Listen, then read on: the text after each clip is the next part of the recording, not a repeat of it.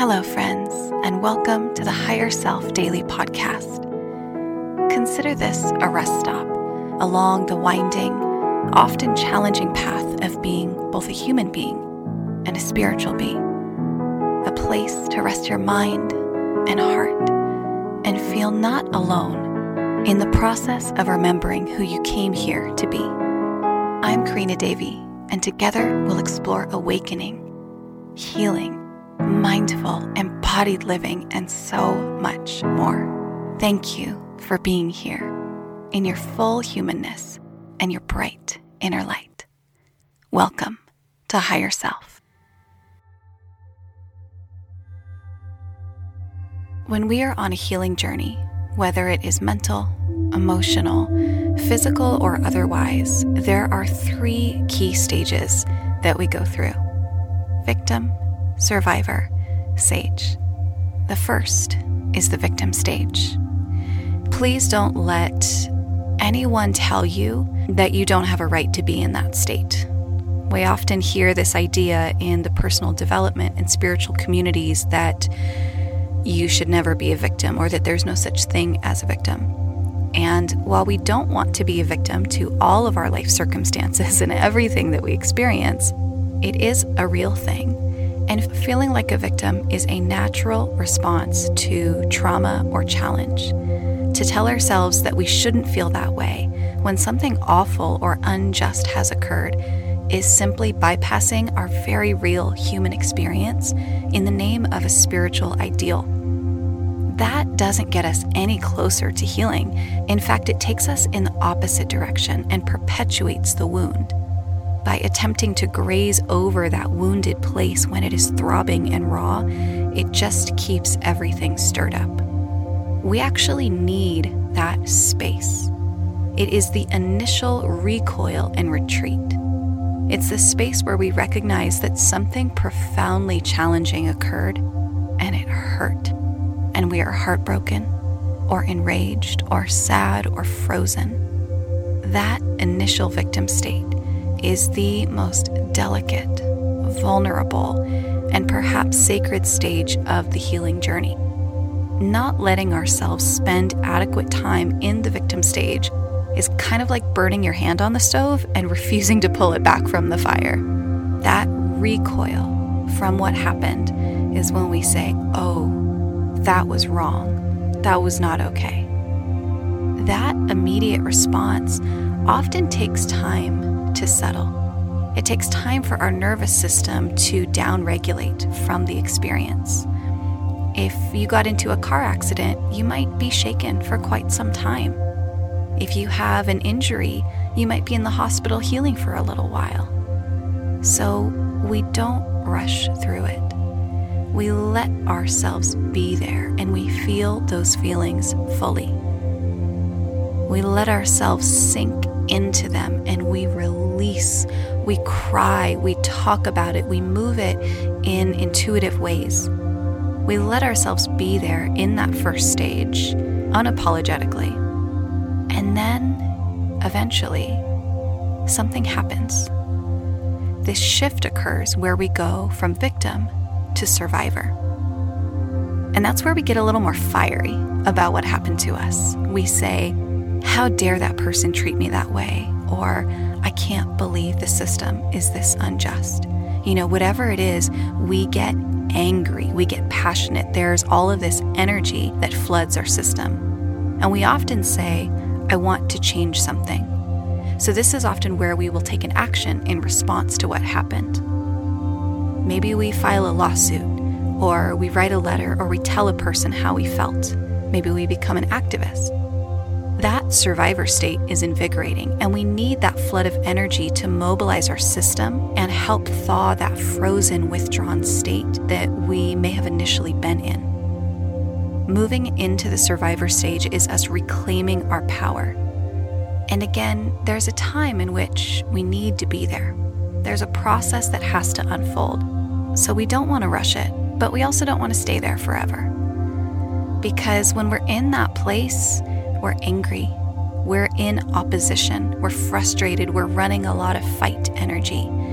If you're in that place for maybe a number of years, that's often a sign that we haven't fully metabolized the experience from the body yet.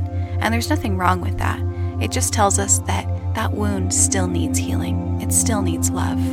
Keeping in mind that the bigger the trauma, the more intentionality, consistency, and support that is required to fully metabolize the experience.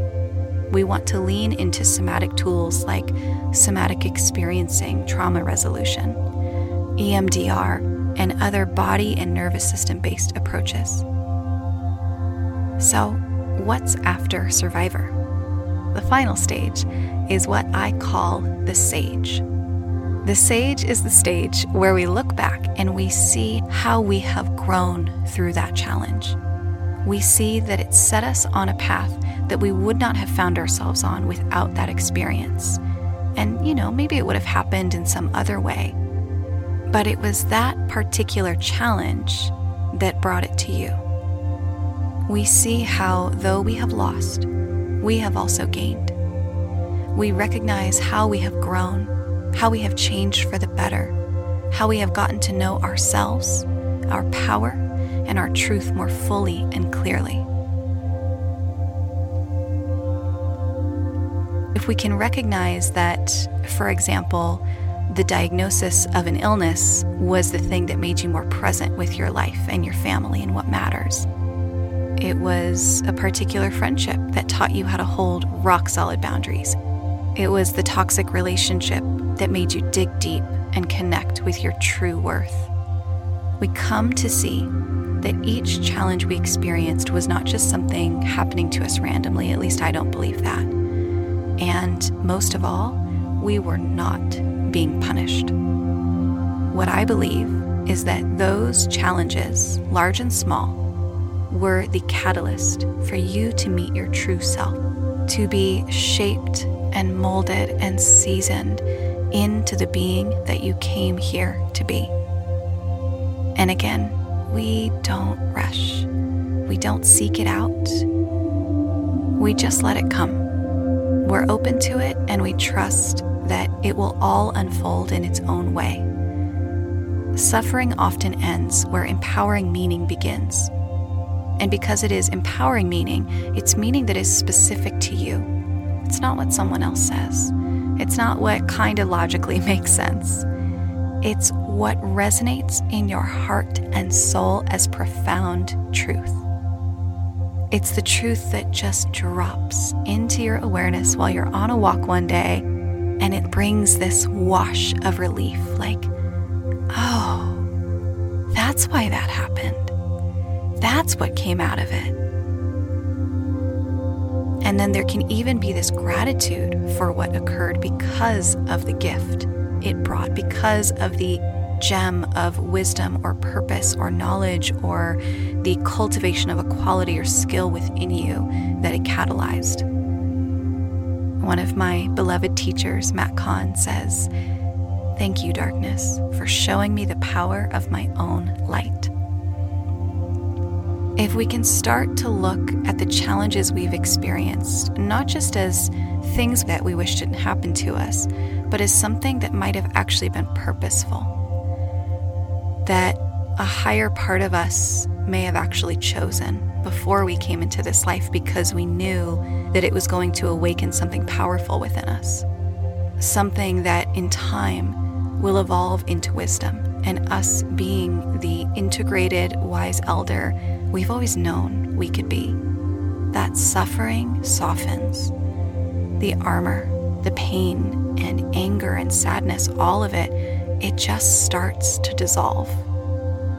So, if you can look back at something you've experienced that at the time was very challenging, but now you feel pretty well complete with it, it feels pretty much processed, consider asking yourself these questions How have I grown through this?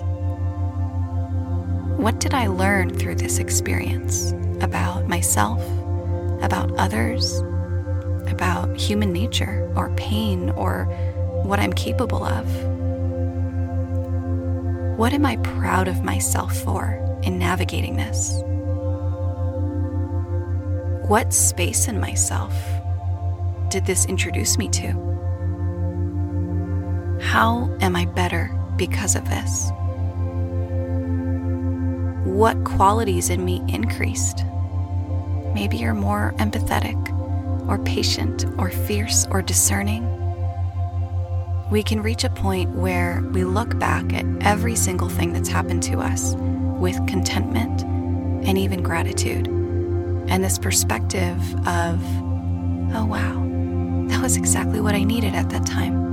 That was exactly what I needed to get from where I was to where I am now. Eckhart Tolle says, Life will give you whatever experience is most helpful for the evolution of your consciousness. How do you know this is the experience you need? Because this is the experience you're having at the moment. Something that I've personally developed in recent years is this laser like discernment that I trust infallibly. But I didn't get that overnight. I had to have all of these really crazy experiences, some in which I was taken advantage of, abused, disrespected, lied to, like you name it. I had to wise up a little bit about people and the world and get honest with myself about what I wanted and needed and deserved.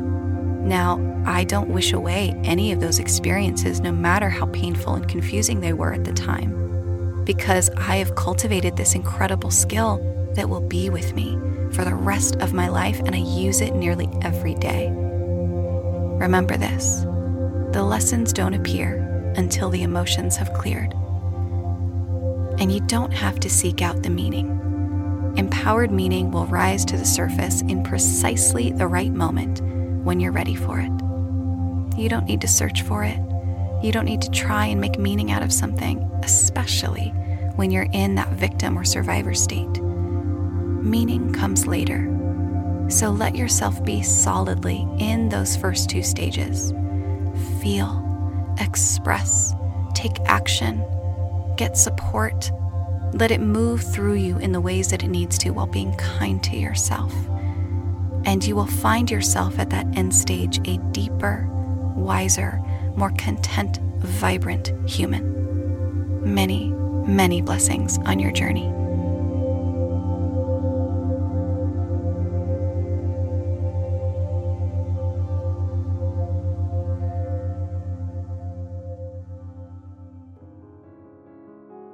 Thank you for listening and spending this time with me. If this impacted you in some way, please share this episode, whether that's on social media or sending it to someone you thought about while listening. I would love to connect with you on Instagram or TikTok, and my handle for both of those is at karina.davy.